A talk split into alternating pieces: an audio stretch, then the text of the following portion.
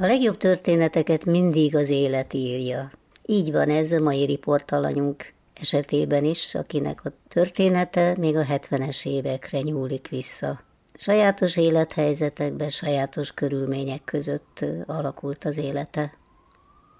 Beszélgető partnerem Bige Stefánia, hogy ismerkedett meg a férjével, hogy lett ebből házasság. Két lányuk született, hogy az ő sorsuk hogyan alakult.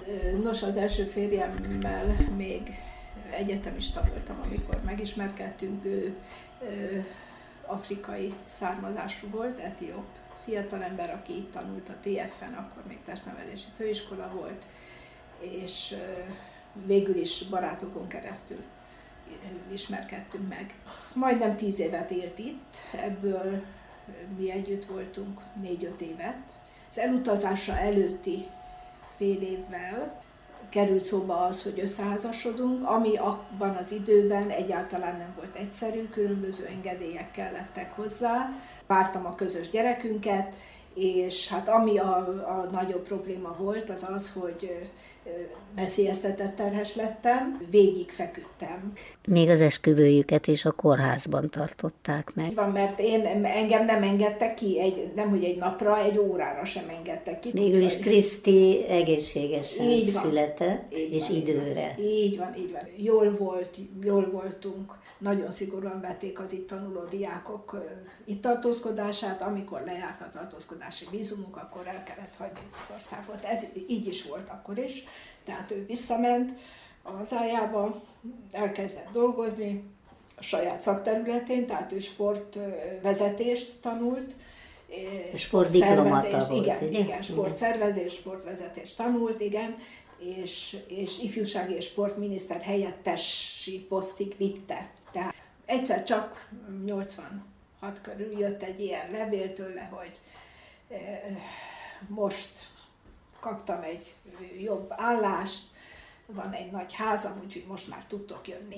Hogy Ez Addis Abeba? Addis Abeba, igen. igen tehát a fővárosban. És akkor azt mondtam, hogy hát elmegyünk itt a nyári szünet, belefér a nyári szünetbe, elmegyünk egy hónapra. Hát az időpont kiválasztás európai szemmel jó volt, Afrikában ugye az az esős évszak, jelenti, hogy reggel tízig süt a nap, és akkor tíztől beborul, ömlik az eső, de délután három-négyre elvonulnak a felhők, megint gyönyörűen tűz a nap, de, és ez jó volt, mert ugye hát Addis Abeba 2000 500 méter magasan van durván, soha nem volt olyan kánikulai meleg, főleg nem száraz meleg, mint Budapesten és Magyarországon. És akkor a, itt fölmondta az állás, mert hogy francia tanár ezt. E, igen, igen, én francia, francia orosz szakon. Igen, francia igen. orosz szakos tanárként végeztem, és itthon így is dolgoztam. És amikor ugye egy hónapra elmentünk, akkor csak azt vettem észre, hogy hát kőház van, kertes ház, ugye egy nagy kert is van, angol WC, villanybojler,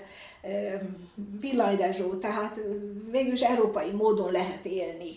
Engem, illetve hát minket, ugye a Kriszti lányommal nagy örömmel fogadtak, és én akkor messze nem láttam bele ugye a dolgok mélyébe, csak a kedvességet láttam, éreztem. Egy nagy az család? Igen, igen, a család részéről igen. Az afrikaiak különben is mindenkivel nagyon kedvesek, nagyon barátságosak, Hát aztán, és hát azt meg... mondjuk el, hogy, hogy szőke, kékszemű, hát igen. fehérbőrű. Igen, igen, igen, igen, igen. Nőről van Nőről szó. van szó, igen. igen. A kislányunk, ő, vagy most már kislányaink, inkább kreolbőrűnek mondanám, de ez egyáltalán nem feltűnő. Na most akik nem tudják a történetünket, azok azt mondják rá, hogy vagy dél-amerikai, vagy valamelyik mediterrán országból való, mert sötét haja, sötét szeme van, de tehát fekete haj, fekete szem, de a, de a bőre az, az Igen, világos. világos.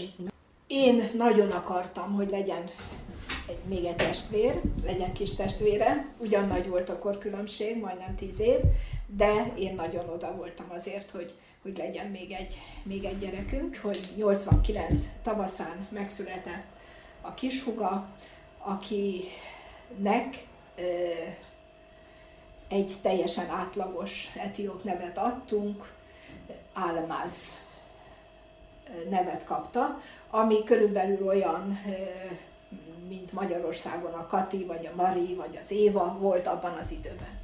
De mivel távol voltunk a nagymamától, az édesanyámtól, a beceneve Erzsó volt. Erzsi volt először, Erzsike és Erzsi. Mert hogy a nagymama Mert hogy a nagymama Erzsébet, pontosan.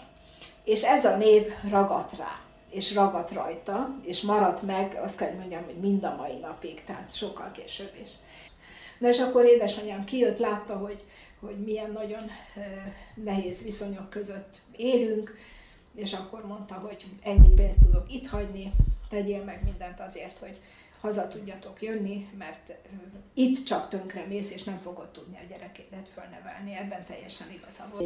Én azt gondolom, hogy hát gyereket egyedül nevelni nem könnyű, de főleg ezek után, Igen. amikor 90-ben jöttek vissza. 90, 90 január 1-én jöttünk január vissza. 1-én, és igen, utána igen, igen, gyakorlatilag igen. a lányokat a felnőtt korukig. Igen, egyedül, egyedül neveltem. Egyedül Igen, neveltem. így van, így van. Akkor a két lánynak a sorsa is Igen. nagyon sajátosan Igen. Ö, alakult. Kriszti Párizsba, a Szorbonon végzett, Igen, így van. és azóta is Párizsban lakik. Igen. És a, a Erzsók, pedig, vagy igen. a huga, huga pedig szintén nagyon messzire igen. kerül.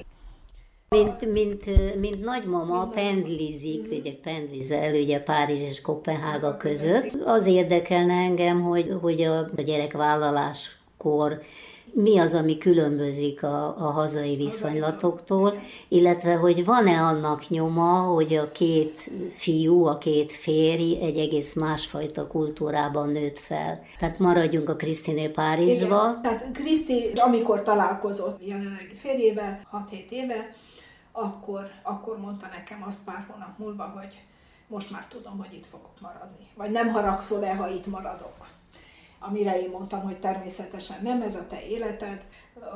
Született Krisztinél két unokám, most volt öt éves a kislány, aki még óvodás, vagy nagylány, és a kis testvére, az kisfiú, ő egy éves volt. A szülési szabadság nagyon rövid Franciaországban. Három hónap mindössze, ebből egy hónapot ki kell venni az anyukának, vagy szülés előtt. Marad két hónap. Két hónapos gyereket visznek a bölcsödébe. Kriszti lányom a mellette hét hónapot kért fizetés nélkül szabadságot. A hét hónap leteltével megvolt a munkaköre, vissza tudott ugyanoda menni. És a kisgyerek került a bölcsödébe, és és nagyon érdekes volt, ez igen, erre rákérdeztél, hogy hogy, hogy is beszélünk, meg mi, mi, mi hogyan beszélünk. Na most, ha én együtt vagyok a lányaimmal, akár melyikkel, mindig magyarul, kint is, külföldön is ha a gyerekek is ott vannak, akkor is magyarul. De ha bejön az apuka, az, e, vagy az egyik, vagy a másik, vagy a rokonságból bárki, akkor rögtön franciára váltunk. Illetve hát a másik családban angol a, a közös nyelv, én nem tudok angolul, tehát ott ott fordítani kell, illetve kézzel. Na most az a, az egy szerencsém, hogy viszont az a vejem, aki angolul beszél, az nagyon szépen kezd magyarul beszélni. De egyre több szót tud magyarul, és egyre, és gyönyörű a kiejtése. Gyönyörű. Szóval ez nyilván nagyon sok mindentől függ, és gyanítom, hogy a, a francia vejem is, aki ugye francia állampolgárságú, és már Franciaországban született, de aztán Új-Kaledóniában élt nagyon sokáig. Tehát ő is valószínűleg, mivel hal minket egy, egymás között magyarul beszélni, ő is azért sok, sok mindent érthet már magyarul, csak még nem szólalt meg. Igen, hát szerencsések lesznek majd a gyerekek, ugye igen, eleve egy két nyelvű közegben nőnek fel. Illetve van anyanyelv és apanyelv.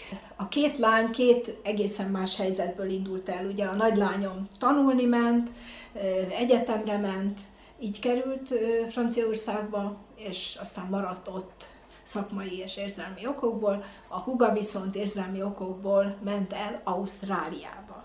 Tehát nagyon messze, a világ túlsó felére.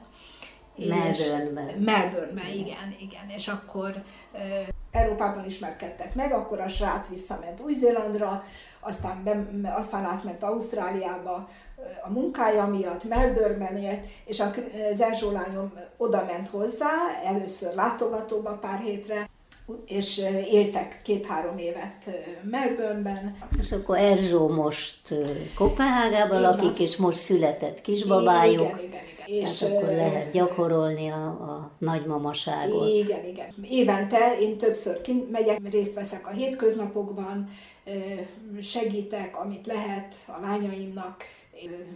Dániában élnek most, és mind a ketten nemzetközi szervezetnél dolgoznak, tehát vagyis olyan szervezetnél, amelyiknek a, a, az egyik központja, vagy az európai központja Dániában van és megyek vissza Kopenhágába, mert, mert szükség van rám. Mert bár az apuka persze angolul beszél a kisgyerekkel, tehát van apanyelv, de az anyuka, amikor ingatja a gyereket, mit énekel neki? Tavaszi szélvizet áll. Torda Judit interjúját hallották.